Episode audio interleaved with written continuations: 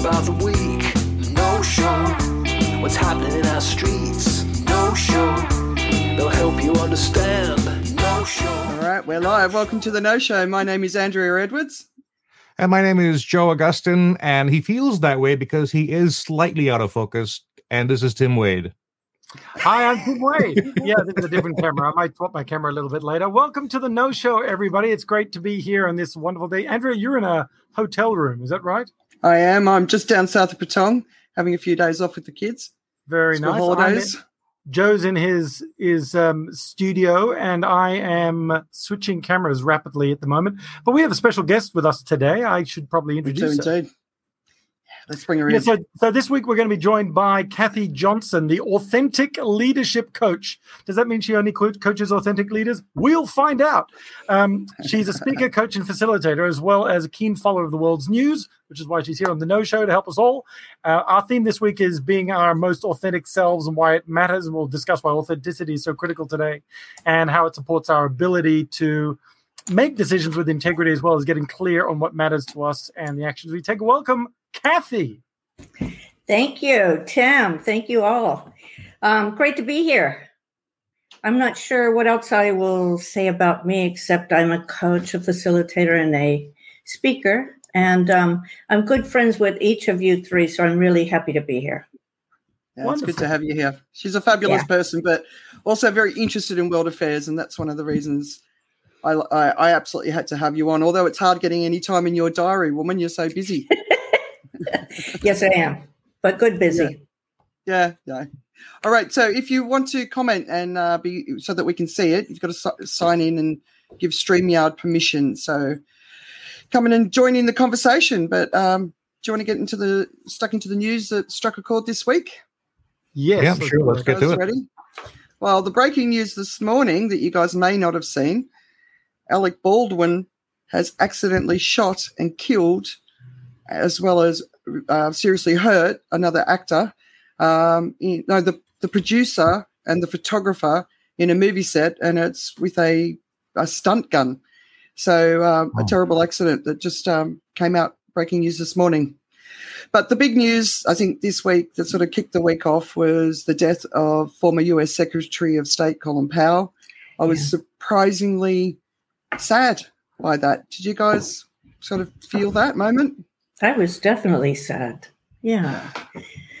Yeah, I, I was I was immediately incensed by how it was uh, weaponized uh, by the group that I also kind of look into. I, I'm I'm following what the the, the anti-vaxxers are doing, and uh, Mhm. they immediately hopped on that and turned that into something else. Well, that that's uh, yeah. Um, I, I think you're very brave getting into an anti-vaxxer group because Yeah, they do too. tend to sort of get into you and take over you, and uh, yeah, it's a risk. But uh, John Roberts from Fox News tweeted the fact that Colin Powell died from a breakthrough COVID infection raises new concerns about how effective vaccines are long term.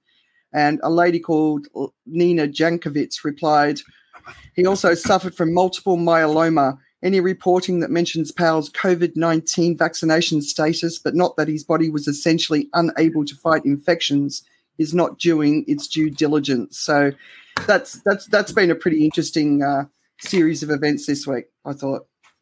Yeah. I- I'm getting I'm getting really convinced that a lot of these people who report in that way don't really know what the truth is anyway. As in, like they they really just you know look at what they've seen somewhere and report it and, and, and say it out without even checking somewhere else. Yeah, that's completely irresponsible. But let's let's continue with COVID. So I'm sure you've been noticing that in the UK, COVID has now hit around the 50,000 infections a day mark, uh, significantly higher than the rest of Europe. So lots of conversations: should they move to Plan B? Should they move to Plan C? They're not mandating masks. There's no vaccine pa- passports. And but the hospitalisation and, and the critical patients are definitely lower if you compare the statistics to this time last year. And then on the other side, the World Health Organization have said that due, due to vaccine inequity, the pandemic will continue deep into 2022. So, like when I think about what we've been talking about for weeks now, just reminding everyone we're always two weeks behind COVID. We're always you know you've got to look at it in the big picture perspective. Uh, but but Joe, I did notice that you you've been having a bit of fun on Facebook this week talking about COVID. There was an Irish story that you shared. Do you want to do you want to share a little bit about what you've been reading? Uh, well, okay. So the, the Irish story that I that I that I shared was about how someone had taken data, or at least taken a news story, and and kind of found a conclusion from that. It was basically how this particular Irish county had a ninety seven percent rate of vaccination, and it also simultaneously had one of the highest rates of infections, uh, rate of uh, cases for COVID at the same time. And we just put that together and said, absolutely, that proves that vaccines don't work. Uh, and in fact, went on to say that it actually proves that vaccines weaken the immune system. That's why the uh, vaccine. That's why the the the the, the rate has been so high. So I, I just I just got on that in terms of trying to trying to help people go like it's not as simple as that. You got to go deeper. You got to ask bigger questions. You got to find out why that's the case and what had happened. Um, and, and I think that article that you shared with us as well about uh, why why COVID cases are so high in the UK, or at least it attempts to ask the question and answer the question why uh, the cases are so high in the UK is the kind of thing that, pe- that people should be doing. They should be looking yeah. at something and going like, why is that the case? Uh, and then before they, they they they share a conclusion that is uh, well baseless is essentially the way to describe it. Yeah. Uh, Kathy, have you been reading anything about COVID in the last week? Uh, yeah, the usual stuff. And that article was very interesting also, um, just in highlighting some things that, um, that I don't know, bring, bringing some things together, um, even though it's focused on the UK. Um, I'm always uh, watching a little more around COVID in the US. Um, one thing that happened is the US um, lowered Singapore's COVID rating from level three to level four, the worst level, um, because they're apparently in dire straits, um, a lot worse than the U.S. apparently. So, um, I, I shocking. Saw something, I saw something about that, and it just infuriated me. Did anyone see mm. the? F- I, I know I'm saying the F word, but anyone see the Fox News version of that? No. What? So basically they had some epidem uh, some some super scientist dude right next to, right you know next to them who who would validate everything they had to say. And the host would ask him a direct question and as soon as she fed him what she wanted she cut him off so he couldn't do the but mm, and but effect- mm. effectively it was like you know singapore who was the shining light uh, are now experiencing massive you know, um, a flood of cases. And they were the ones that were saying we all need to get jabbed, and they're all wearing masks, and all the pictures were people wearing masks. Wow. And now they've got all these extra cases, so obviously, you know, they, they, obviously that doesn't work. And well, the, the, the thing about that particular story is, and what's frustrating about that is there is somewhere in there, there's there's a shade of truth in what is being said, in the sense that what is being talked about is is the need for herd immunity and why Singapore is actually, in some sense, it, it's it's COVID naive. So we're we're vaccinated, but we've never been really exposed to it. The rate of infection, I think, it's only three percent of our, our population so far has been exposed, uh, you know, to COVID. So we don't have any natural immunity. What we have is is acquired uh, vaccination based uh, immunity, and the best kind of immunity is going to come when we are with a vaccination exposed to the real thing and then our body learns and goes okay this is the this is how we deal with it and then it builds up uh, exactly. so that, that, that, little bit of truth was what that that that expert was about and and and, and I, I don't know why experts accept invitations by Fox because maybe they they, yeah. they feel that they can do something about the truth.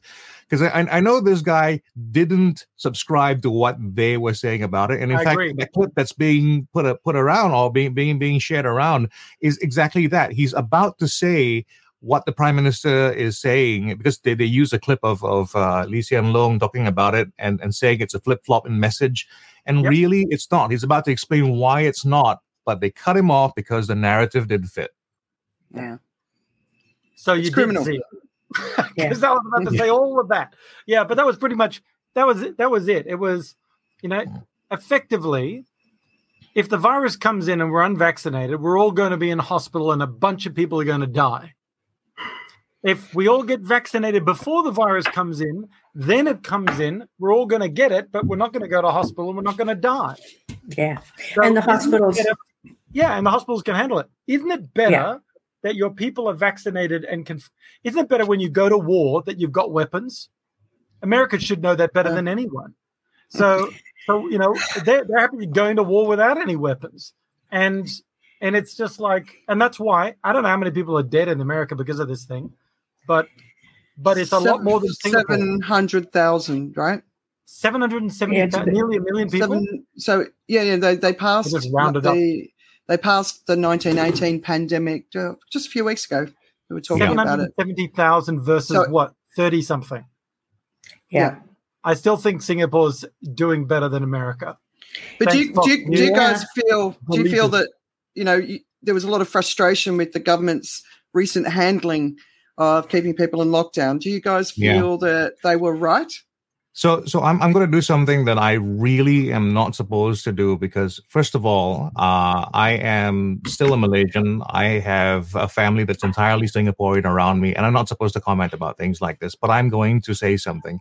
Um, you know, the the, the the the real problem is this particular government doesn't defend itself. It doesn't really want to spend the time on the rhetoric. It wants to do the work.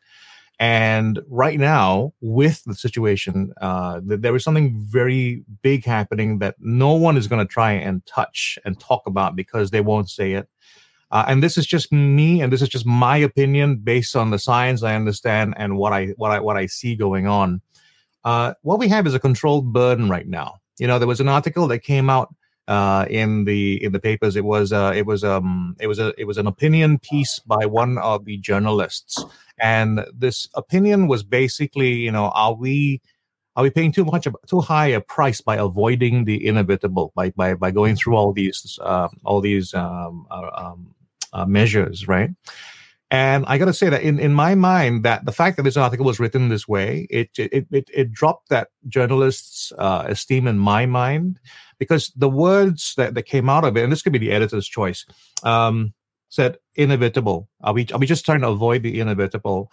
And the the the, the problem is if anyone dies, I, I'm I'm actually and it's very morbid to say so. I'm okay if anyone dies inevitably from COVID 19. What I'm saying is that in the course of the disease, if someone does die at this stage after all the vaccination and everything happens, if it's inevitable, that's reasonable for me.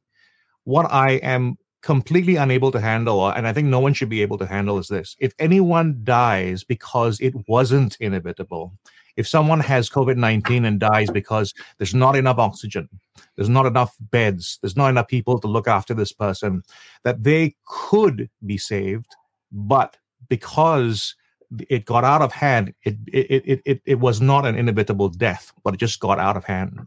And that's the thing that we kind of had to work on. And and it's I, I don't I don't know how people are able to to look at it and go like, oh, it's gonna happen. We might as well just have it happen right now the point is if you look at the numbers right now we, we we can see that we're getting close to the capacity as in we, we can see the numbers getting close to where icu beds are available or won't be available.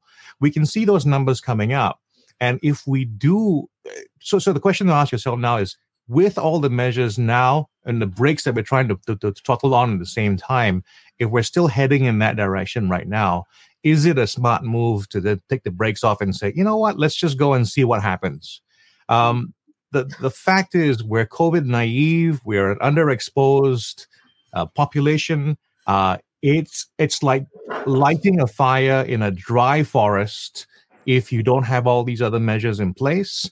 And the thing is, some of us are the wood, you know, that are going to Well, go yeah. up. I mean, another way to look at it, Joe, is is okay. Let's take off the shackles. You're gonna. Everyone has to have a big party at their house, and you have to invite, you know, 50 people. Andrea can do it at her place. So, so, so 50 people are coming. Your 50 closest friends and relatives, and you know, people you haven't seen for ages. Now they can finally come over. So we're gonna have the party, but two of them will die by the end of the night. You happy to do that? Yeah. I'm not. Well, the, the, the, the, thing about this is the inevitable part of this. If, if, we have, if we talk about vaccinations and what vaccination can do, the best we can do, all that's fine. But the problem is when you when you get to excess, when you get to past capacity, what happens is people die not because of COVID. Like in the U.S., what you see is people having a heart attack, nothing to do with COVID at all, but they can't find an ICU to look after them, so they die because there was no help available. And it's not a price that I think people can look at themselves in the face and go like, or, or look at themselves in the eyes and say, oh, that's okay. Uh, because it's abstract right now. People, people are yeah. desperate. They really want to get back to it. And I, and I, and I really feel for them. And it, it's always easy to, to, to, blame somebody who's responsible for holding you back because of anti-vaxxers and, and all those people but th- there there is a need for for us to at least come back together and go like okay let's have all these diverse views and at the same time understand this thing about capacity and say okay let's not use it all up at the same time because if we do then people are going to die and it won't be just because of covid mm. although when we saw in india a lot of people who did die uh, died of covid but not but but it wasn't inevitable that they died. A lot of younger people died because they couldn't get access to oxygen. They couldn't get a hospital bed. I mean, I was talking to so many of my Indian friends. Everybody I know in India lost somebody. And a, a lot of younger people passed away. And it's literally because they were just completely overwhelmed. And we saw it in Indonesia. We saw it at the hospitals in Bangkok. You know, there's there's been some terrible, terrible stories. And there's a global oxygen shortage. You know, 4% of Africa has received a vaccine, 4%. You know, mm. we're, we're just, we're, and like the World Health Organization said, this is going to go deep into 2022 because we're not approaching it from a global perspective and we're not taking yeah. care of every country and variations and mutations are going to come. And uh, it's just, uh, it's a bit of a relentless journey for all of us, right?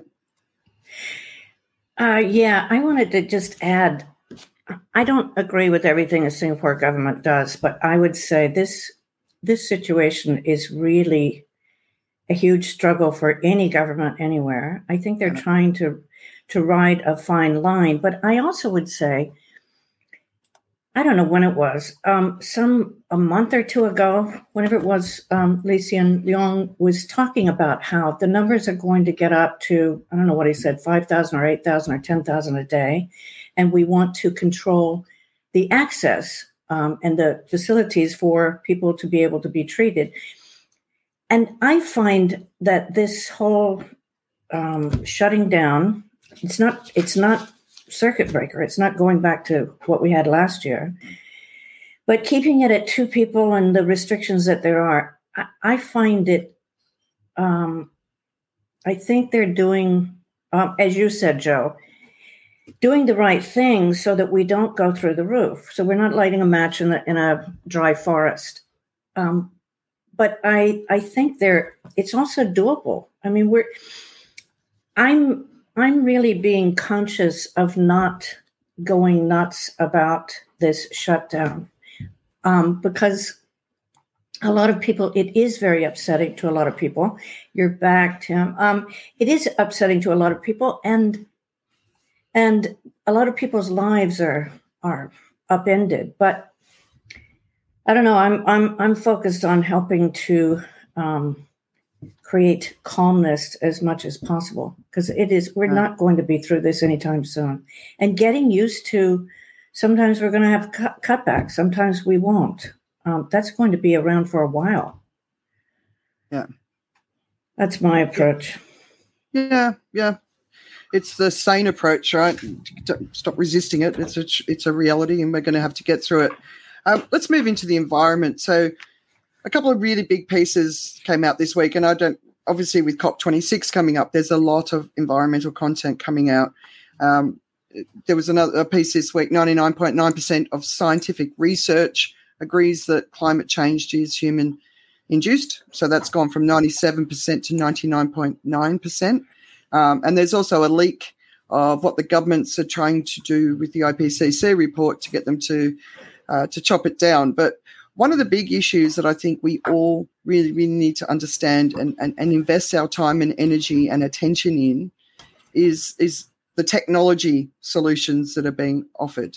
So there's a, an amazing article called Is Sucking Carbon Out of the Air the Solution to Our Climate Crisis? It's published in Mother Jones. Obviously, it'll be in my weekend reads this week. And this article really does take us on a journey uh, where the technology is, and there's multiple variations of this technology, its challenges, its opportunities, but most importantly, the solutions that are being put forward the strongest will actually mean that the fossil fuel industry will continue as it is uh, for some time to come. So, one of the technologies you're going to hear more and more about is called DAC, which is direct air capture. Uh, right now, there's a pilot plant, I think it's up somewhere on the border in Canada, and it can process up to 1,000 metric tons of CO2 annually. Just to give you an idea, we emit 33 billion tons a year. So 1,000 metric tons isn't a lot. But the idea is we capture, we converted it into fuel, we release more emissions, but we capture those emissions so we're not increasing emissions. So that's kind of the idea. And the bigger idea is obviously we create, build enough machines that we can start um, bringing down the CO2 in the atmosphere and reverse climate change. So, uh, and eventually, not converting it into fuel will also start pumping it deep into the earth, which also has environmental impacts. So we're basically what we need to be doing is we need to be drawing down 10 billion metric tons of CO2 per year. And the question in the article is this where, where we should focus? And it makes the argument from every angle. So the governments are subsidizing this technology, private billionaires are subsidizing it too, but the money is nowhere near enough, and the, the price will only come down when the scale goes up but it relies on the fossil fuel industry because the fossil fuel industry has the infrastructure in place to be able to build the machines to sequester the carbon, and that means that that's an industry that can continue as it is. Um, another one is called bioenergy with carbon capture and sequestration. Easy enough for you to say. Um, and that acronym is BECCS. So that's another one that you can uh, hear about. And many say it's a fantasy. It's so it's the, the amount of physical space it needs to be actually implemented is just an impossibility. But from all I'm reading about DECCS, BECCS, and all of the other ones, it's definitely going to have a part to play. But with the fossil fuel industry being able to maintain its business as usual for a decade, two decades, 50 years, the lobbying that towards that technology is going to be what makes this the thing that we rely on the most. So, as an example, people will fight. Let's plant trees, right? Okay, so afforestation and reforestation actually runs into the same problems as uh, as BECCS and DAC. To plant enough re- uh, enough trees so that we can get to net zero by 2050, it requires four billion acres, and that is the equivalent to 80% of the global farmland currently on the planet. So it's a bit of a bind if you, if you look at it. But if all of the focus and the funding goes in one direction, we're pretty much screwed. So we need to be looking at doing multiple things and investing in all of them if we have any chance of being able to come through this crisis and build build a bit of future out the other end. So did you guys have a chance to have a look at that article? Yeah. Oh yeah. It, it's it's it. Uh, I wasn't aware of DAC, uh, so this was new to me. Um, but I like uh, how it goes into uh, nor BECCS, but I like how it goes into the detail about the the background and what's possible. But fundamentally, um, yeah, it will mean uh, getting getting um, this carbon dioxide to be bought and used for some something or stored somewhere, but also getting the um, big fossil fuel companies to get real, yeah. change their direction, which is which is not going to be easy. Yeah. If you're interested in um, energy storage as well, which is another big problem that needs to be solved, so you know, um, solar, uh, wind, how do we store the energy and then move it around the world? There's a, an, a, a podcast, Wall Street Journal podcast called "The Future of Everything," and uh, they're doing a series on carbon catch, capture. So I'd recommend ha- having a listen to that. It's a really interesting part of the climate crisis conversation. All right.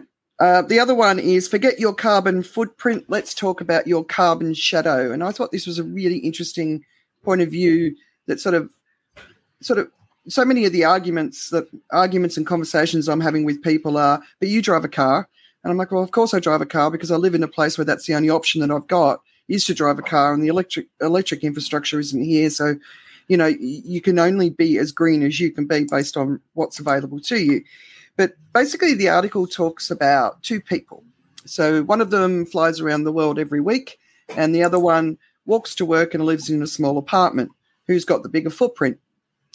Well, obviously, the person who flies every week would have the bigger footprint, but the person who walks to work and lives in a small apartment works for an advertising company and they create ads for the fossil fuel industry. So that's that's kind of the message. It's it's a bigger it's a bigger message. So BP introduced the concept of our personal carbon footprint nearly 20 years ago now, and we've been focused on that. But when we only focus on that, we're focusing on individual small actions that don't necessarily have the impact of, of the bigger actions like who we vote for, how many children we have, where we live, um, but equally how much we talk about the climate crisis and uh, try and get other people to act and to think. You know, like I, I won't buy a plastic bottle of water unless my children are dying.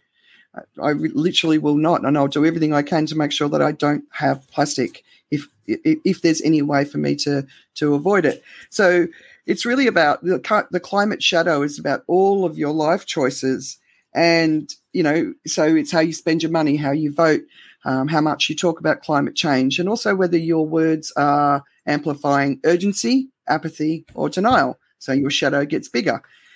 So um, the three parts of the climate shadow are my consumption my choices and my attention. It's a really interesting perspective. And obviously, when I was reading it, I was realizing that my climate shadow is obviously a little bit smaller than a lot of people I know because I'm certainly talking about it with urgency. So that was a really good piece. Did you guys, anyone have a chance to read that one? Yeah, uh, and um, and it was fascinating actually um, because it, the uh, the big picture, which you just told about, of big companies talking about, you know, the something that makes us focus on the little things which is which is fine and that's that's good but it then we don't need to do anything big because the big part it, it, seems too big but i can you know make sure i don't use straws now. Um, and that's and that's where i put my energy or or no plastic anywhere. But then they're not ho- held to the fire. No one yeah. no one's really feeling a sense of urgency because i'm just i'm taking care of my stuff. I've got my but when you look at the shadow, it's a bigger thing. And the and the the um, first little example that the article starts with, which you mentioned, it's not just that the guy is um, who is uh, riding his bike to work is actually doing an ad for the big oil. It's a did you look at the ad because they gave an example um, of an ad where it's one that they put out some years back, um, not long ago, but it was about how um, whichever company, I think it was BP, Exxon. was Exxon, Exxon, yeah, yeah, was was um, it had a picture of uh, wind energy, you know, the the windmill thing, whatever. Like that, we're going into this new space now, but they're mm. that's not what they're doing. That's not a big mm. push it's not there it's it's it's distracting. Anyway no i love that one. That one is i just think it's really worth reading. It's it's it's lovely actually. Does it give you does it make you want to talk up more? Did it make yeah, you want to yeah it does. no.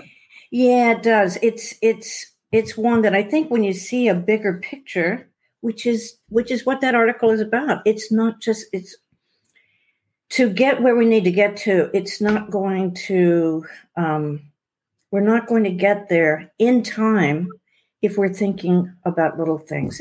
It's not to drop that, but but it, the voices need to get bigger. Yeah, but I but I find when people focus on doing the little things and changing their life, they also start to become more aware, and then they become more. Their voice becomes bigger, their concern becomes bigger. They notice more. So the little things do matter. Um, because it, it, it fundamentally shifts. You know, I, I, when people come walk into my house and I go into the fridge and there's a big plastic bottle of Coke, I'm like, well, why would you bring that into my home? You know, I'm outraged by it, right? And uh, yeah, but yeah. it gives me an opportunity to say something to yeah, them just, as well, because people just don't think. They don't think about stuff like that, you know. I agree, but uh, and so yes, we might voice out more uh, in situations like that. But I think some people, I think that's why I really like what you're doing here with this no show and with all of your weekend readings because I think really there is enough stuff out there that if enough people just get exposed to it and read it so that we learn more, it, Yeah. it can have a bigger difference. It really can. That's my Spend time I'm with here. spend time with the information that matters, right?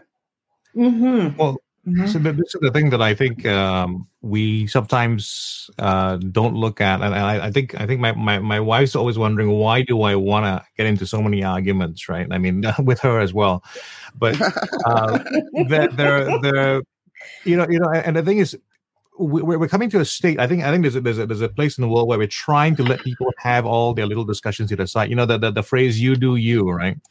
Uh, when we disagree to some, we, we we disagree with someone's ideas or thoughts, and we just say, well, you know, let let them do their stuff over there. It's harmless. Um, and the thing is, it's not harmless. It, it's it's to the point right now where someone's going to do something that is ridiculous, and it's, and it's because they were inspired by an alternative truth. So I, I watched a video this week, and it was a, a very impassioned video by someone, an anti-vaxxer in Singapore, a young man. Uh, and if, if it was about religion, we would have said he'd been radicalized, but he was really just upset by the idea that that that everybody was being forced into this vaccination. And the phrase that I got from his video, which is chilling and should be chilling, is this. He says, you know, some people want to be guided by the science and the data. Oh, hang on. He said, uh, some people want to be guided by the science and the evidence instead of the truth. and that's it, it, it, it struck me so this is the thing right? They're given all kinds of information. So this thing about education is a double a double-edged sword. You're going to get information you're going to get education uh, from both sides. You're going to have people who don't know what they're saying but are very much capable of of going out there and making those speeches making those videos. And they're getting lots and lots of clicks lots and lots of views fuel uh, um, uh, lots and lots of uh, of likes um, and views, and they and and they're getting their endorphin charge, and then they're motivated to do even more, and then they get all the confirmation bias, and then they find the evidence that supports their stuff, and because of confirmation bias, they're not checking the details in the news. Um, I received a video from a friend of mine. Um, who was you know he, he was just trying to be helpful and said that the next pandemic is here. And he shared with me this thing about this virus this new virus that was, uh, was the little outbreak was happening in, in in africa right now saying it's brand new there are no vaccines. And what's going to happen in the end is they're going to come out they, they, they were able to reveal that there was going to be a rollout of vaccines that was going to end up killing billions of people. And the vaccine was made of ricin. And i went if if you did any research at all before you forwarded that email to me, you would have found out, well, no, this is not a new virus. This virus is actually from the 1960s. It first appeared in Germany. I can't remember the name of this virus right now, but you'll see it soon enough. Um, it's, it's, it's it's having a little bit of a, a resurgence right now in the middle of Africa. And no one would ever make a vaccine from ricin because that's pure toxin, right? Yeah. But Yeah. no one's doing the research to go, that's not what's happening. That wouldn't happen. But they've very kindly forwarded to me just to raise my blood le- my, my, my blood pressure. And and Joe, something that is I saw um, this morning, which uh, will exacerbate that, is you know Trump now is going to come out with this new social media platform called Truth Social. That is Truth in all caps Social, um, and he his hi- the money has come in in a huge huge amounts. Um, something like uh, this SPAC's shares soared more than 40% on news of this social media deal that was completed so that this Truth Social Trump platform, that scares me. That I don't know. It's going to be a, it's going to be a miserable place to be. I know that much. But I saw something yesterday. Trevor Noah shared a tweet, and so I don't know if this is true, but it was funny anyway. Um, apparently, on yesterday, um, somebody got hold of Trump's profile and replaced it with pig testicles covered in feces, so you can't access the site anymore. So, but yeah, I mean, I saw it. I was just like, oh, what a miserable place that'll be. and talk about talk about confirmation bias, right? Everyone's Yeah. going to be agreeing with each other. I So, know oh, that's hey, that's mate, Joe, you might have a bit of fun on that one. yeah. Yeah, it was me. I'm sorry. I shouldn't have done it. it was me. No, but but actually, I forgot. I forgot the point I was trying to get to in the end uh, with, with what I Oh. was talking about just now. Right? Is that people need to come. We, we need to get people to be able to rise up and have that counter conversation. You know, to have that rational conversation because uh, th- there's a bunch of people who just don't know how to have that conversation. They don't. They, they haven't been to to to social media karate class. And because of that, they just go like, you know what? I'm just going to stay away. I'm going to stay out of trouble here. I'm not going to get involved with this. And it, it just ends up, you know, in, in these in these echo chambers, which are just ridiculous. Some of the ideas. I mean, some of the. Uh, there, there, there, was some there was some it, it's just the kind of circular arguments that happen for them that they they they, they, they, they keep pushing about truth. And then if you look at the very statement that they're saying it, in itself it's already kind of like you know uh, contradicting itself and no one's calling themselves out on it. They, you know uh, someone was talking about how uh, covid deaths uh, uh, they, they were complaining about this article saying that what's going to happen what, what happens is they don't report covid deaths and this article was about covid deaths and and, and i went hang on you're saying they don't report these numbers but you're actually sharing an article where they're reporting the numbers you're like whoa hang on what's that you know Yeah. The lack of logic, right? It's sort of, yeah, the lack of logic. So you said ricin before, yeah? I mean, Yeah. just a Google, just a Google search. What is it? We'll, we'll, we'll Yeah. sort of we'll take let you to- know. Yeah, you know, like, and and where is it, and is it being used, and um, but also fact checking yourself. You know, it's, it, I mean, if you want to put information out there into the world, surely you don't want to be wrong. Like, so I I know that these people aren't doing it because they think they're wrong. They do believe in what they're sharing, and we we have to work out a way to overcome that. And I don't know if you know joining those social communities like you have. I, I don't know if that's a good thing to do because I actually think that's it's it infects your soul eventually, you know, and you kind of lose faith Yep. in humanity as well. So you've got to be cautious. Like I've I've watched many friends rage on Twitter with people. I'm like, why are you bothering? Like seriously, you can't have a conversation. All they want to do is abuse you. So rather than getting into these arguments, I've got somebody on YouTube recently attacking something I put out, and I'm like, well, all right, that's your belief. That's your belief. I'm not going to have a fight with you about it. I don't know you. You don't know me. I don't know what you believe. I don't know how much research you've done. So, but if it's you, one of you guys, I'll have a I'll have an argument any day because I know you'll do the work. So, I don't know, you know, but I think the rest of us need to be vocal on social media. We need to share the truth and the facts and the people who do the work and find the knowledge. I think it's it's our obligation. Too many smart people are silent because of the stupidity that they see. And all that I means is that stupidity has a bigger platform. I I think we need a. I think we need to make a get a. You know, like we talk about work life balance. I think we need to work on on on mental health balance as well. As in, like, I think what's Mm. happening is we've we- we've kind of we've kind of retreated into this place where we are trying to we're trying to protect our mental health, right? So as as as as we do that, we say, you know what? Let's all, all this drama is just not worth it. And I think what we do is we need to have to come to, to some kind of balance because, like, what's happening with the environment and everything else, I think I think this kind of mental health thing is also gonna we're, we're gonna pay a price for it. You know, if, if we if everyone retreats into that, you know what? Let's just let let's let let's let the crazy people do what they do. We don't we don't get involved with the drama. What's gonna happen is enough of that drama is gonna happen, and it will hit us in a much bigger Yeah. mental health wave down the line. So it's a little bit like the, the climate crisis. I feel I think that there's a crisis of stupidity that's building up because we're allowing it to happen. We're going like, oh, you're you're you're, stupid. We, we we we look at that as a kind of handicap. We look at it and it's like we should we should allow them to to to to have uh, different privileges because they're obviously not you know whatever right.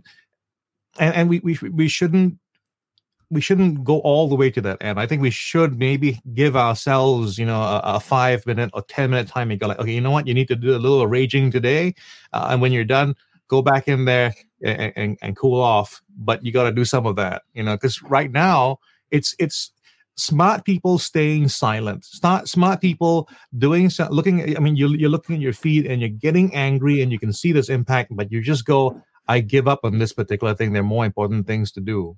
And when I think more people, when, when too many people look away from the stuff that is important to say as not being the important thing to do, then no one says it. Yeah. Tim, you've been quiet. Yeah. Uh, just listening. It's okay. He's enjoying the show today. Yeah. He's one of our viewers. well, yeah. I mean, you know, if I, it, it's there's so much going on. There's so much nonsense. There's so much noise, and we're kind of preaching to the converted here. Mm. So uh, I- that's that's the challenge in a nutshell, I guess.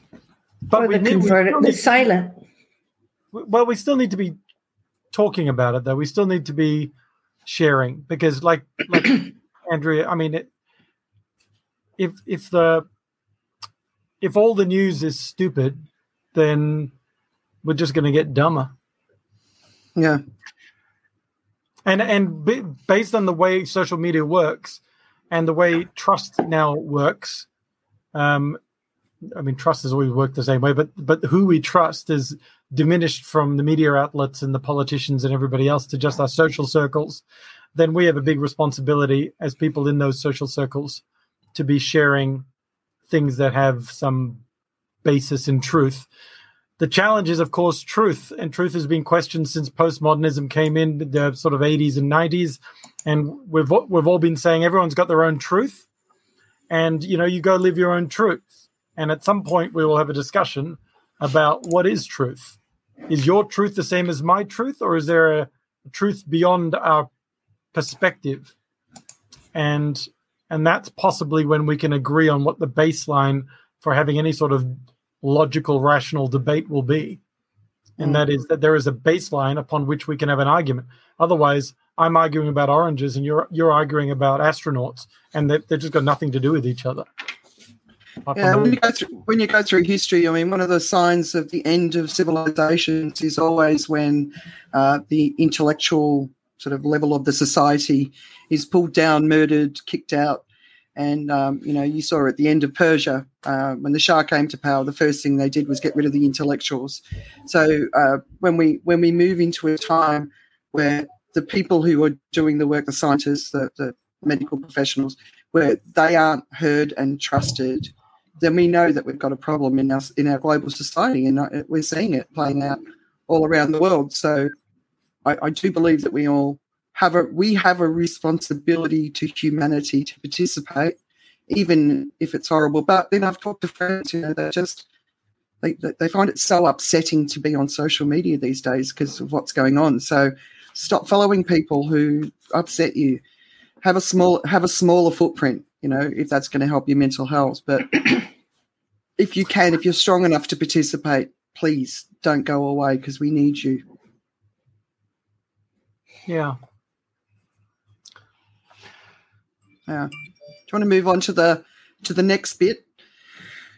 So um, I pay a fair bit of attention to what go, what's going on in China. Do you, are you guys kind of interested in China and everything that goes on over there? Yeah. Yeah. Um, so there's some there's some pretty weird stuff. Like last week, I was talking about um, LinkedIn's going to close their China operation. Uh, one of the most popular Muslim prayer chats on Apple has been removed by Apple, and there's also a, a rising uh, group of young influencers who are out there, sort of speaking the the the party's sort of dialogue, right? So the anti-West sentiment is rising today Biden said that if China does anything with Taiwan, America will protect Taiwan. But in this last week, we've had some other interesting things happen. So apparently, China has tested a hypersonic, a hypersonic nuclear missile, and America, a was caught- hypersonic, a hypersonic capable, uh, capable, sorry, sorry. hypersonic nuclear capable missile. It, it wasn't Yeah. nuclear. Thank you, thank you for the correction. Um, then the US basically have said that they're defenseless against a weapon like this, and they don't have anything that can um, uh, deal with it. Uh, China has denied testing this missile, and at the same time, within a few hours of China doing this, North North Korea obviously launched a, a missile into the Japan waters. so this is just this been this has been going on this week, and you know, obviously it's the same Cold War rhetoric we saw with Russia. I always remember working for an aerospace company, and the the fighter jet that we were terrified of was at the air show in Melbourne, and I went inside this fighter jet, and I remember everyone, you know, that was technology uh, at a level that we couldn't quite comprehend. I remember going inside this fighter jet at the air show, and it was just basically a shambles. I mean, it looked like it was glued, glued together, right? Um, but so when I look when I look at the rhetoric around sort of Cold War language, I'm always looking at it through those sort of eyes. But it is a little bit of a concern considering everything else that's going on in the world. That here we are in another Cold War at a time when we've really got other bigger fo- priorities to be focused on more than ever. But um, the language of division, the language, I mean, the US, um, uh, the, the defense have just released a report basically saying, you know, where the risk of war and, uh, you know, climate crisis, climate refugees, they've, they've all come out in a report that was just released just, just in the last 24 hours. So, yeah, I'm a little bit concerned about where the world's leaders' minds are right now. I don't think they're in the right place. What do you guys think? I always get a bit doubtful and skeptical when when a country's national defense say we can't defend ourselves. I mean, I, I so then I go, why would they say that? So most people would usually say, oh, you know, this is ludicrous and blah blah blah blah blah. But they wouldn't go out and say we can't defend ourselves against that uh, unless they want something. And then I just go, well, what do they want? Well, they want to spend more money on arms and weapons, and Yeah. they want to sell these weapons and these defenses to everybody else. And then I'm just like, and then I just go, you know, seriously. I mean, I guess if your number one export is weapons, then fair enough. I, I get it, but everyone needs to know that. Yeah. So, I, I just, I, after a while, I just and this is the problem, I guess. This is the, the biggest challenge is we all become ostriches with our heads in the ground because, because it's just, you know, these guys are playing a game that's tiresome, really. Yeah. Eh, Kathy, you've probably got something more intelligent to say than that. I don't think so, uh, but I do have something to say. Um, I'm reading a book called 2034. Have you heard of that? It's by Elliot Ackerman. This I, I haven't finished it, but this is a novel that is actually happening right now in real life, except that it hasn't gone to the point that it has in the novel. It's that in the year 2034, not right now, the U.S. president has said um, if China does anything to uh, to Taiwan, that um, we will, you know, we're laying down the gauntlet. This is a red line, um, and they did. And then something else happened. I'm not going to ruin the book, but it is absolutely fascinating. I'm I'm having to fight off reading it right here, right now. But um, it's it's a it's a real page turner. But it escalates in a way that. Um, what what happens in real life happens, um, which is unexpected things happen. It's it's and then when I heard Biden was saying we're going to protect Taiwan, it's an amazing kind of uh, it's amazing. I didn't I didn't know about this this um, yeah. Sorry, one little uh, important part is that the technology in the story is something that China has come up with that cloaks, that is a, a they can cloak their weaponry and their ships and everything else, and the U.S. has not nothing to protect itself with that, and that's how it goes crazy. It's like when the when the people from the U.S. were saying, "Yes, we we don't have anything we can do uh, against that." It's like, wow, this is this is this book is happening right now. It's it's Hmm. earlier than 2034. Yeah. What's the, But what's the book code again? 2034. 2034. 2034. Elliot Ackerman. sequel. Sequel's much What? better. It's 2035. Uh, every time, every time. I throughout hope it's history- better. every time. 2035 would be a spoiler in itself, wouldn't it? For 2034. Don't tell us about that. 2035 is is a subtitle is Planet of the Apes. yeah, exactly. Yeah, uh, no, China, China's such an interesting country to me. Uh, if you, 'cause one of my favorite history subjects was always China, and every time China takes its eye off the domestic ball, it loses control of its country. And the one thing China doesn't want to lose is control of its country. They've got a seventh of the world's population living there, right? Um, but also the climate impacts that are going to start happening more and more. Like they can't they can't get their coal out of their mines because the mines have been flooded because of climate change. So I don't know, like China's closing off at a time that I think is is, is a really bad sign because uh, we we need to work together. We need global cooperation. So yeah, I'm I'm I'm, I'm keep an eye out for the news on China. It's um it's a significant shift. It's a, definitely a significant shift diplomatically. Can I can I offer another view on this? um, if if you were China and you were looking out and you just looked at the rest of the world and how the world's devolving right now, wouldn't you want to keep everybody out? Yeah. I mean, you know that, that that's the thing that I think has has has come around because I think uh, for for quite a while they just said, okay, you know what we'll do is we'll have a balance of of of more capitalism and that's going to be fine. It's going to work out okay. And what's interesting about China for me, um, and and and it's it's outdated for sure, but whether or not it's something that that is, that is uh, desirable, I mean, have a think about this. Um, I kind of feel that China is what Lee Kuan Yew might want to have uh, if he had his choice. If, if, if he hmm. had the, the, the the way things were going to be, I think he might have done it that way.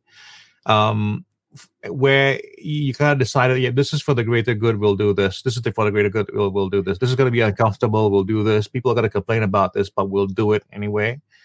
Um, and they kind of went ahead and they just did it, you know. And and, and I and I think just and, and not that I agree with what they're doing, not that I agree with the the liberties that they that they that they uh, trample on the way. Um, but I also see the value of what they're doing. I mean, that, that they're holding on to some wisdom. They're holding on to something where they go like, "This is worthwhile to hold on to. That we don't want to let go of these values." Um, they're looking at escalating property prices and saying that no, that isn't sustainable. You know, we can't throw our next generation into that kind of a situation. It's not going to work. And yeah. they say, okay, we're going to fix that. We're going to do something about that. It's going to hurt, but we'll do it. You know, so yeah, yeah. I, I mean, I, I, I, I do agree. There's a need for cooperation, but I think the problem is whose rules are we going to go by? You know, we, we, we. When when China is invited to play, they're not invited to play. They're invited to give up what they believe in, so you can play our game, rather than okay, let China. Let's see what your ideas are and see how we can work with your ideas and I think that's the problem. The problem is people yeah. don't want to go the China way, even though representatively they, they they represent a lot of people they should even from a purely democratic point of view they should have a, a greater say in the world but we refuse to let them have it yeah. I agree. I agree. There's a lot of ways to look at this. A lot. Yeah. All right. Should we move into our theme for the week? And i'm looking forward to hearing what kathy's got to say being our most authentic selves. I don't think any of us struggle with that. Authenticity uh, is something we're hearing a lot about today, right? And I think it's also at risk of becoming just another buzzword. It's it's overused, but also I think the meaning of it isn't necessarily widely understood and what it what, what it really truly means. So, Kathy, would you be happy to share with us why it's important, I what it really means, why it matters, what it, what what it can deliver to you personally, and maybe tips, ideas, whatever, on how people can work to become their most authentic selves. So I'll hand it over to you. Thanks, Andrea. Um, I appreciate the opportunity to share this because it really means a lot to me. And you're right, authenticity is a word that is used a lot now. Um, when I use it, I'm referring to um, a need um, a need to both understand ourselves, like who we really are, what we really believe and care for, outside of the conditioning that we all got growing up with, and also the need to act from that place, which requires self confidence and courage.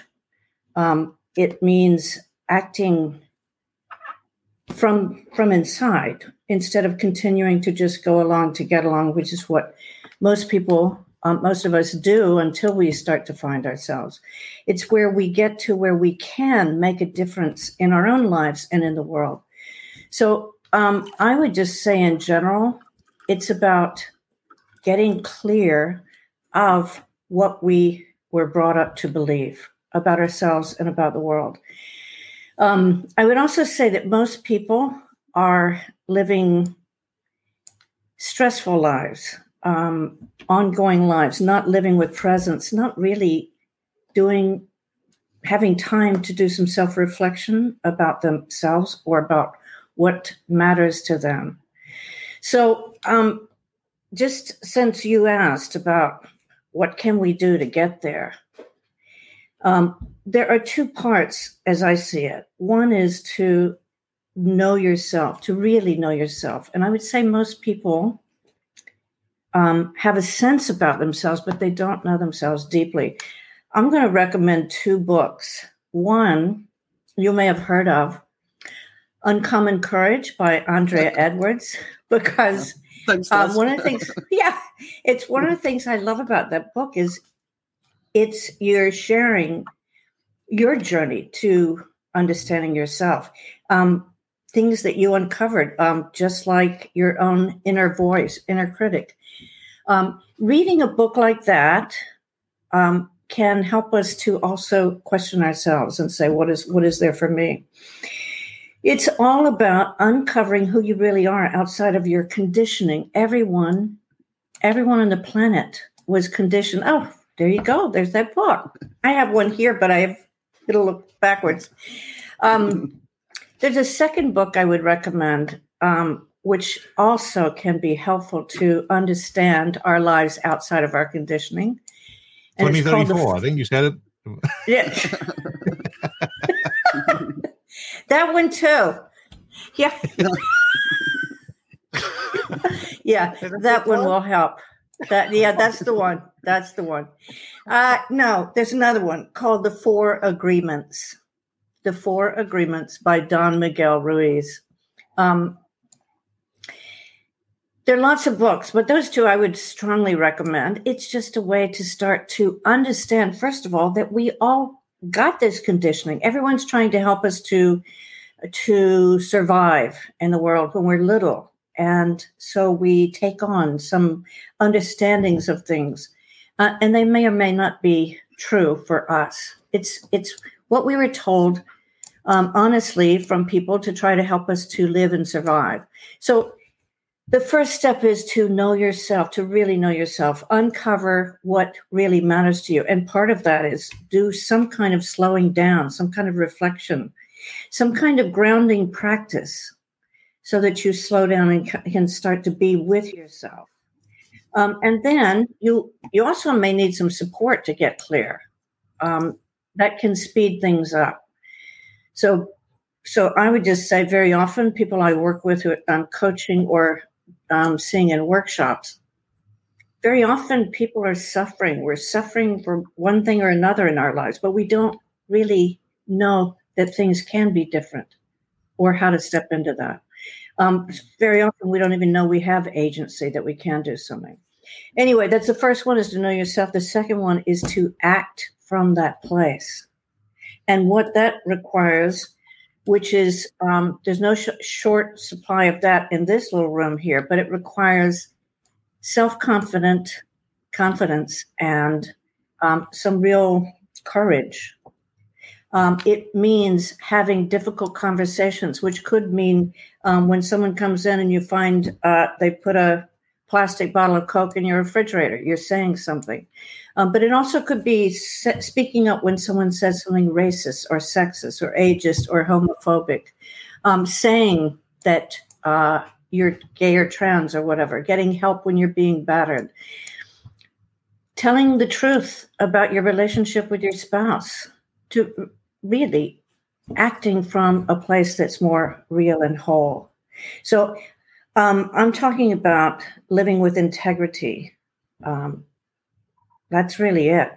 And mm. the impact when people do develop over time, which I, I'm fortunate I get to see because I'm a coach. The impact is on not only themselves, it's on people around them, on family members, people at work, but it can also then develop into what am I really here for? What really matters to me? What do I want to step into and start helping in the world? So for me, that's why it's super important. Yeah, That's I, it. I love I love that. You know, one of the things that I talk a lot about is um, work out what your true values are, and then anchor yourself in your values. And to me, it's a starting point, right? So. Um, if you're a person of your word and you say to yourself, I am a person of my word and nobody can switch me off, knock me off my anchor, then you, uh, then you, over time, people will understand you're a person of your word. Um, but you've got to anchor yourself in them. So I remember some younger people that I've worked with in the past, I could see them coming in and they were still trying to work out who they were. And I was watching other people constantly knocking them off their values. And before, Mhm. before they knew it, they were lost. Yeah. And that's to me the beginning of the journey. And you've got to get back to that person and just if you can remember, you know, what's important to you? What what will you not compromise on? You know, my, Yeah. I annoy I annoy the crap out of my husband with my values, but he also knows that I'm there's things that I'm uncompromising on as he is, right? And we're very clear with each other what those things are for each of us. Um, Yeah. So val- values to me are super important. I agree. That's super important. Um,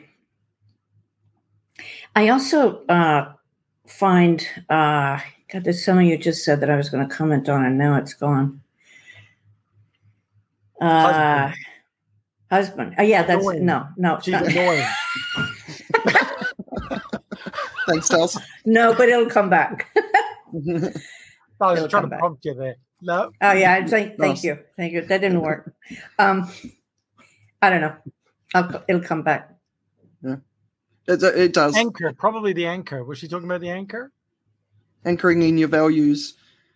Uh, so I guess my my question then is, if I anchored in my Oh, values at this age, um, when should I change that? Uh, when when should I allow myself to be influenced by a better version of it? Yeah, I mean Because that's always otherwise- yeah. So so But if- otherwise, sorry. Tim, Tim, why don't you hang on to that? I saw the idea come back to Kathy. Let's let's go back to Kathy before it leaves her again. she wrote it down. yeah. But Tim can, yeah, yeah, I wrote it down. That's all right. Um, I'll just say real quickly. So, you know, I'm with you about the values, but I, I also sometimes hear people say things like, well, you know, that's just the, uh, you know, I can't change. That's just the way I am. And um, I figured out some some time in the past years ago that um, the truth is, whatever we say, this is just the way I am. I can't change. Um, really that's that's rarely the way we really are and the way i describe it is that is this i ask the person just imagine that if you were born on an island and there was nobody else there and you grew up on this island and when you're 25 or 27 years old someone landed on the island you're not going to walk up to that person and say um, look i just can't get along with people like you because you're not going to say this is the way i am. I always i always i have to have the data and i can't you know if i don't have the data then i can't have a conversation it's it's that things have happened to us in life that have made us make choices about how how we are. Um, but that's part of i'm with you about the values is starting starting from that is a great place to start. Hmm. um, but I also think people need to be do some reflection in order to get there, because we all have been told by whether it's whether it's our family members or a school people or extended family or the society or whatever what this is the this is, these are the right values and this is what you need to live by and we very often take them on. So um, helping people to actually get to what really is their values what what do you what do you really stand for? What really matters to you? It's not so easy. No, no, I, I agree. And, and and what Tim was saying, like you know, um, so one of your values is I, I tell the truth. Uh, you- if you grow out of that and say now I want to lie, that's you know that's uh, it's a decision, right? But um, yeah, it, it, it, but you're right, Katie. You got to go inside and you got to say, is that me? Is that mine? was it given to me by my parents, by the church I attended, whatever, right? Yes. Um, yes. And then you've got to say, does it sit with me? And you've got to you've got to have silence in your life to be able to do that. And one of the things I talk a lot about is go, you know, for me it was travel. You know, just on the road for months and months and months, facing my mind. Um, not everybody needs that much time, but I certainly did. Um, but yeah, but I also find people are scared to face themselves. yeah. There's a lot of terror, you know, because Yeah. yeah, you must have seen that in your work too, Kathy. I do, I do, and and there's a real hesitation to really look at what's there, and sometimes it's people. We just had a coaching session a couple of days ago where someone was saying, um, "I don't know what, I don't even know how to react to that. I don't know what, I don't know, I don't know what that is." Um, it it's yeah, it can be scary, but it's also people get through it. It's not like it's a, you know, it's not like you're running into a brick wall or something. You know what I mean? Yeah, and it comes in stages, and sometimes you get tired of it, and sometimes when you evolve, the people in your life are no longer relevant, Yes. or or you start to recognise that that's they're actually creating harm for you. Um, I was speaking to someone just recently. They um they got rid of all of their friends because on their fiftieth birthday, not one person turned up, and Mm. my heart ached so much for this person Yeah. that you could be put in that situation. Um, but she realised that she wasn't surrounding herself with the sort of people that she should be surrounding herself with. So it was a big, it was sad and it was heartbreaking, but she grew from it, you know. So Yeah. we've got to look around us as well. Sorry, Tim. Yeah. Oh no, I just burst into tears because I realized nobody turned up to mine, but we're all in lockdown at the time. Um,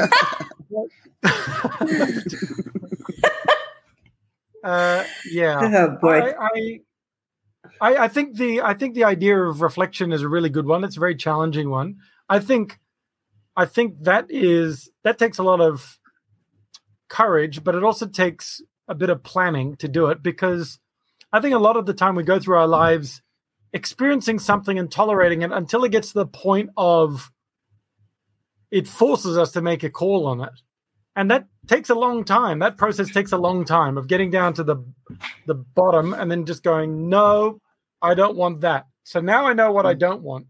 And we, we I mean, um, that happened a lot for me with with you know relationships. It was like I don't know what I want in a relationship, and I'm in a relationship. Go well, I don't want that, and so Mm. uh, and then okay, next, and now I don't want this as well. And so I basically by building up the whole list of things I didn't want, um, I was able to then kind of work out what I probably did want, uh, and you know I could have saved myself a bit of time, but but sometimes you kind of got to live it. Yeah. I agree. Um, sometimes, um, yeah, you got to live it. But but one of the things I work with people on is is moving those conversations back further towards when you first you know when you if you get together you're seeing someone and you're dating or something and then they do something and you're all in love and everything's great and everything they do is wonderful but then there's something happens you, you and you're thinking god you know that's weird but oh yeah no i love you. Um, and so you let things slide. The same things happens the same things happen in the workplace. When someone does something that we don't like and we don't want to well you know he'll he'll get better he'll you know he won't do that forever but then he does it again and then we start was only a little What- bit of fraud. Yeah, yeah, right. Only a little bit of. It's just ten thousand dollars. Hello. Anyway, and then it gets to where we're looking at the person in a different way. Now we're thinking, God, he is just totally lazy. She doesn't even care about this team. Whatever it is, we're thinking that we've made up now because we never had that conversation to just say, wait, wait. Um, I saw you do it like this, and I'm wondering about that. What is that about? Um, because we could all save ourselves in terms of relationships. Well, we're we're down the road on relationships, but everyone could save themselves some heartache by just um, speaking up, which is where the courage comes from. But I also know I'm I'm like you, Tim. I I learned about what I wanted, what was great for me, and what wasn't by um, making mistakes, and just that's how we learn. So Mm. But now I don't. question. Hmm? Your question just now is fantastic, though. It's like, so I saw you do this. I'm wondering about that. So I'm owning my wondering, but I'm li- I'm offering the platform for them to explain themselves rather than going, "You did it like this, and therefore you're wrong." Is Yeah. just basically going into battle.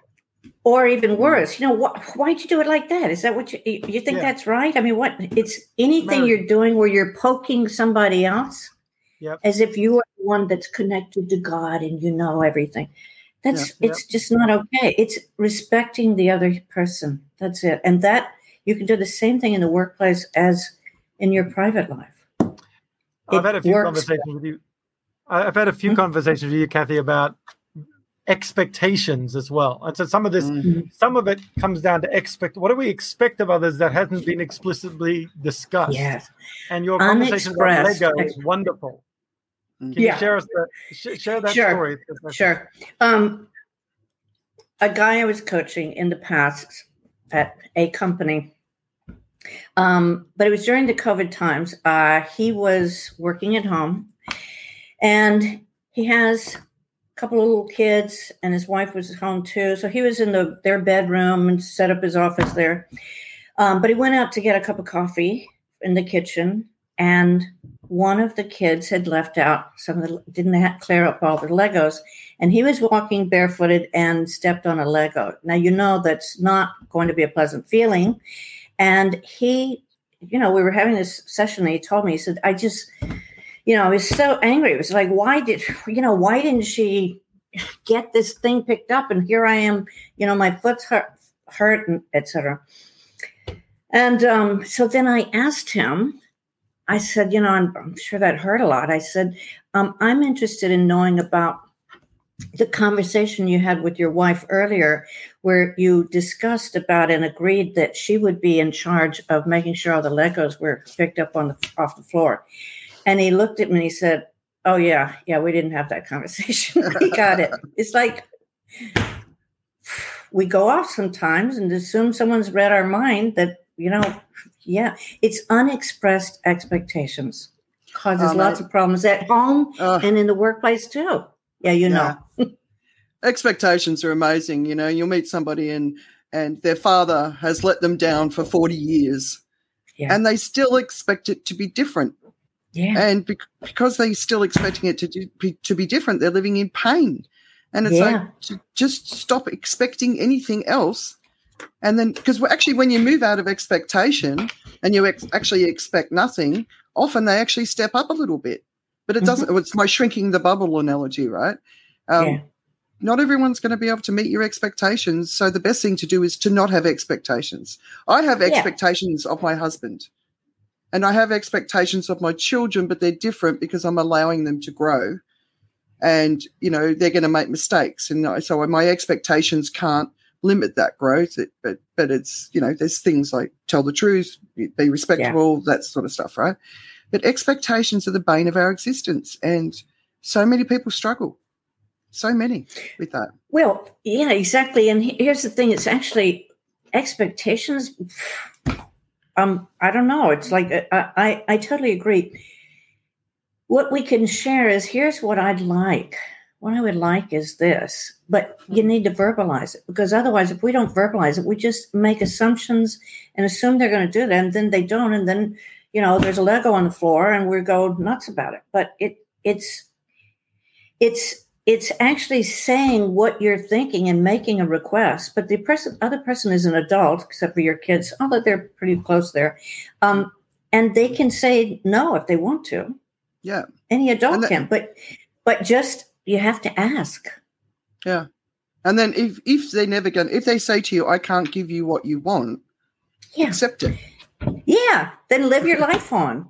I mean Yeah, you know that's the way it is and it's a great thing to know if you if if you have a boss for example who uh, is uh, really rude it always interrupts you. And if you say you know i one thing i noticed is that um, three times this morning when i've been speaking before i finished you started speaking on top of what i was saying. Um, you know what i'd really like is if you could find a way to allow me to finish what I'm saying before you started, That would be really great. Is that is that okay for you? The thing is, they could say, "Look, sorry, but no, that's not me." If I want to say something, I'm going to say something. If it were me, I would want to know that my boss felt like that. I'd be looking Mm. for another boss uh, myself. But it really, but if you don't ask, they're never going to change.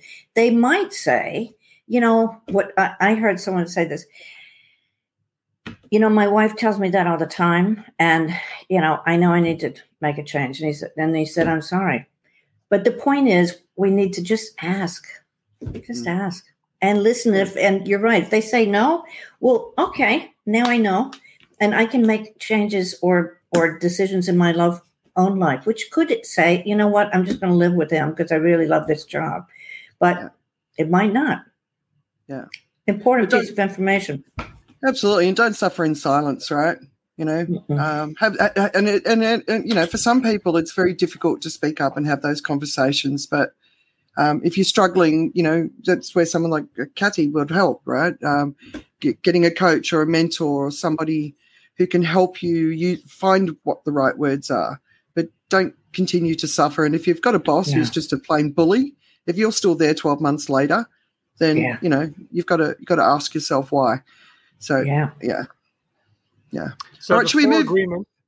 Sorry. So the four agreements are: be impeccable with your word, don't take anything personally, don't make assumptions, always do your best, and the Yeah. fifth one is be clear on who picks up the Lego.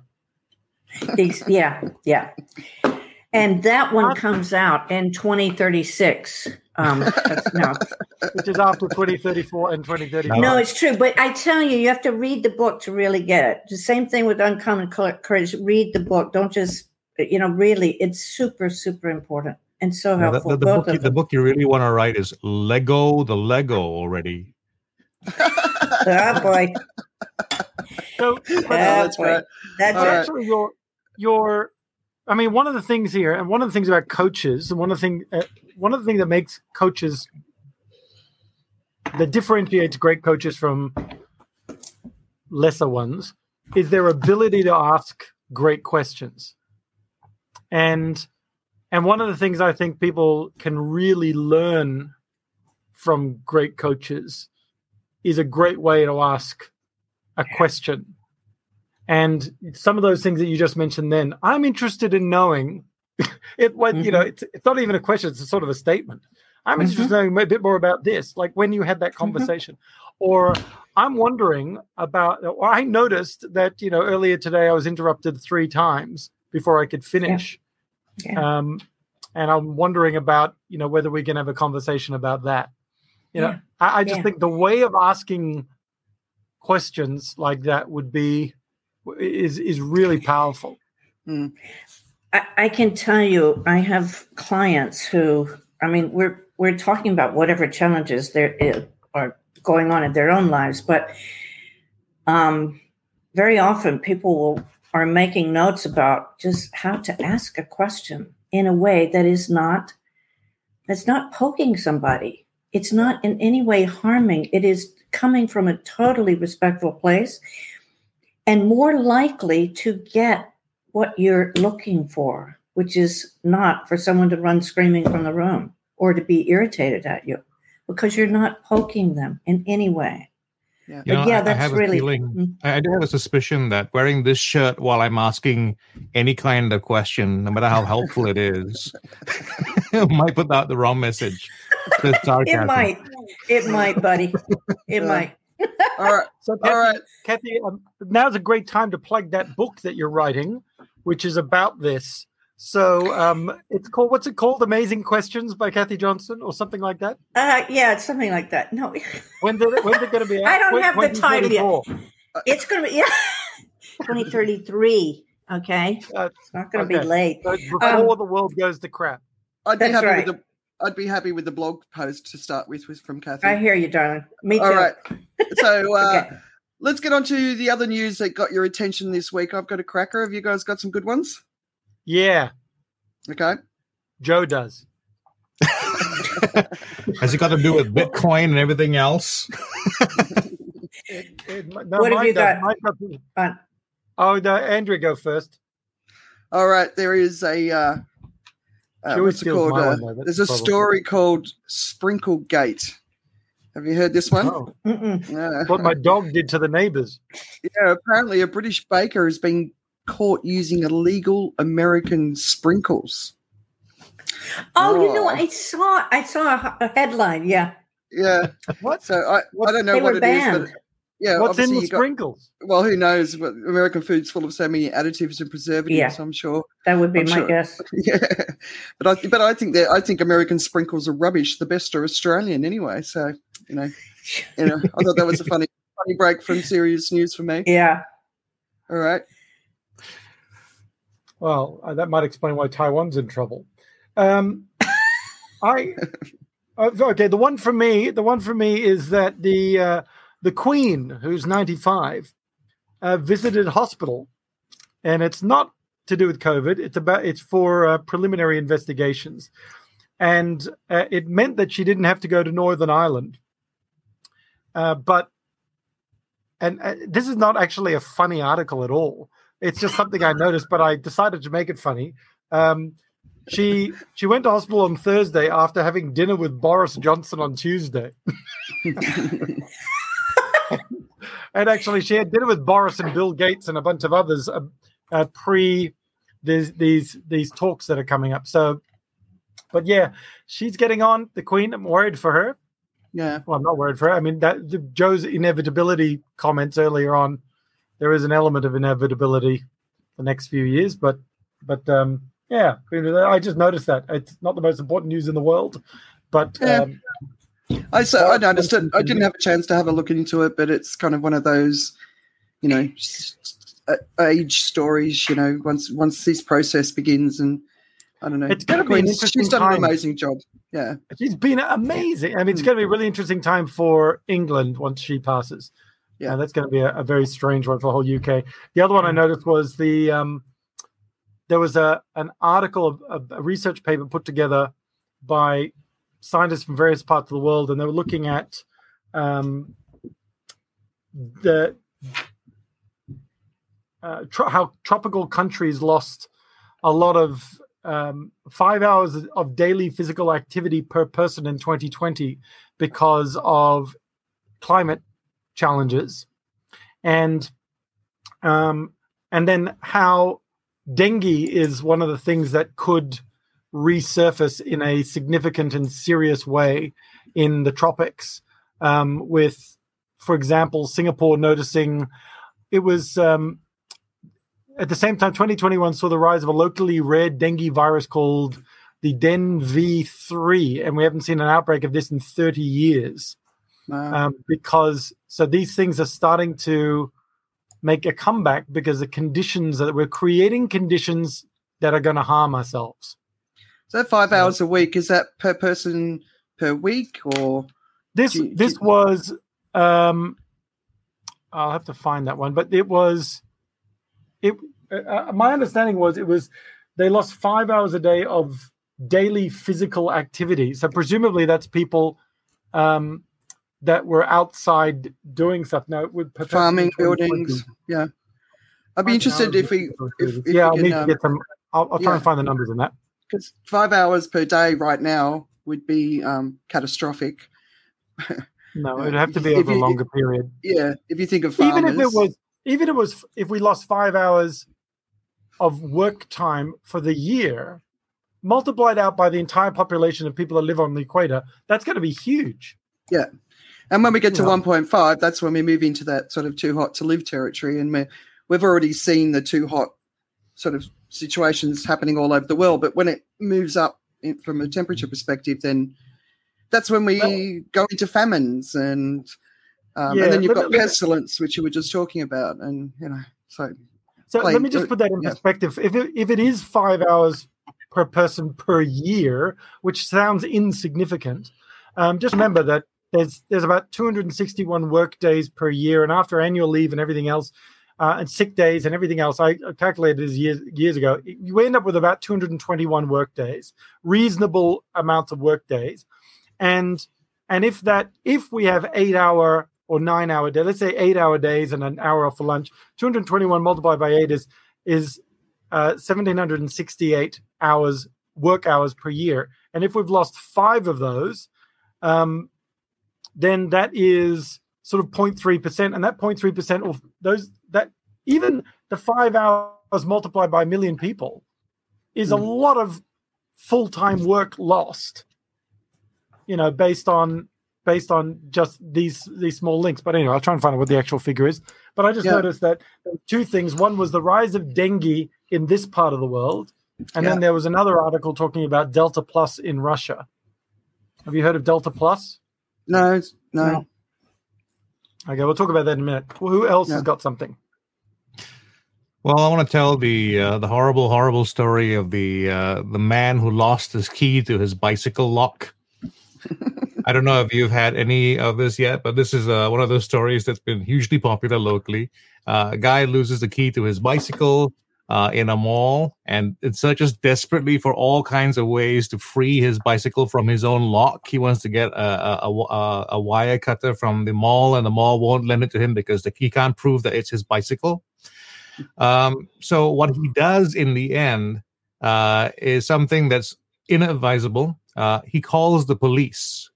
Now he calls the police to say that the bicycle was stolen and he'd found the bicycle at the mall, and then the bike, and then what the police would do was come over and uh, they, they'd help him free his stolen bicycle. Right. Uh, all this sounds like a bad idea already, and it's worse when you find out that he also is a police officer himself. So And he's not having a great day. Um, the, the funny thing is, he had actually gone ahead and taken the advice of his colleagues uh, on, on on chat as he was saying, "What do I do with this?" And I think some of his helpful colleagues had kind of joked with him and go like, "You know what you should do is just call it in, and then this will happen, and that will happen." And uh, as the article said, I, I can't remember which online um, uh, platform said it. Um, the, the the next line was in bold. He says he actually calls the police, right? because he takes the bad advice. So he's been charged, and the good news is his colleagues have not. Oh, you just See? yeah, Sing- Singapore news. So always amazing. Cassie, have you got any ones? Yeah. Um, I was just uh, okay. Here's one article from the New York Times. In Bogota, Colombia, they have set up a hotline for men, and it's aimed at um, aiming. Aim is at fighting violence against women. The focus is on men to teach them to understand their emotions and control their actions. The whole idea is um, pushing men to focus on how that often unexamined unexamined attitude is hurting their own lives and the lives around them. So they're looking to inspire a, a deeper cultural change, which I just find interesting. And they're they're apparently there are lots of people calling in. So it's working. I also, yeah, huh, yeah. Um, I also, I have this thing about animal cruelty. It just, it is really hard for me. Um, and I read this article. This was a CNN thing, but it, it was about somewhere in California or the state of California. California pork prices um, were going up um, due to this new change where they're going to allow sows, so female pigs, to not be penned up in a very small space. I, I didn't write down what the it's like they're they're living their lives in this little place where they can't move much around. And now they've made this new law where they can actually have some I think it's 25 feet by something. But the big news item was it the price is going to go up and that's going to hurt the markets and this and the other. I don't know, that drives me nuts. Mm. It really does. Yeah. because we eat we eat the pain and suffering of the animals that we harm, right? So if you want to eat meat, surely you want to eat meat from animals that don't Yeah. have all those stress hormones in their bodies, right? Yeah.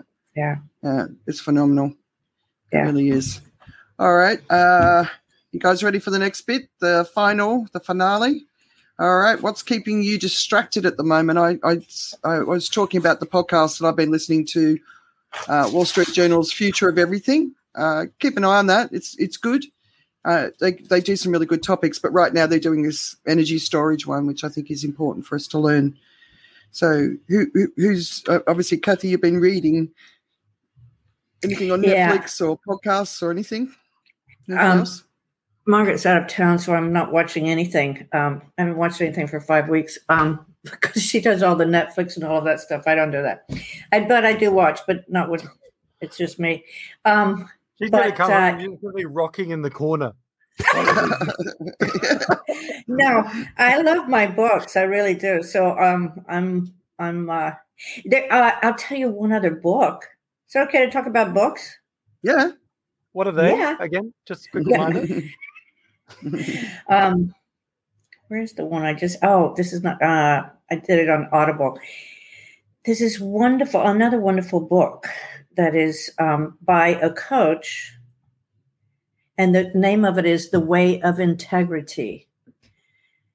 It's one I could have written, but anyway, it's a brilliant. Not exactly her. Her. It's, she's using her story as well, but um, "The Way of Integrity" by Martha Beck. Hmm. It's uh, it's a brilliant one. I highly recommend that one. That's keeping me. Oh, well, I just finished that. Now it's 2034, and I just can't wait. I don't know what's going to happen. I love a book like that. Oh, right. God. Tim, Tim, what's got you? What's got you distracted? I've been I've been binge watching the Orville, No, but I've been right. I've been it's been a restrained binge because there's only two seasons.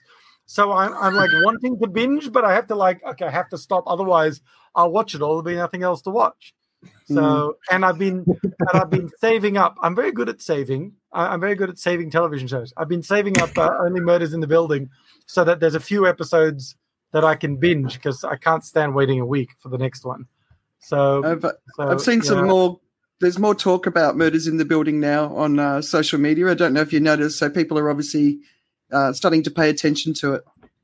So, Well, it's obviously they've heard it on this show.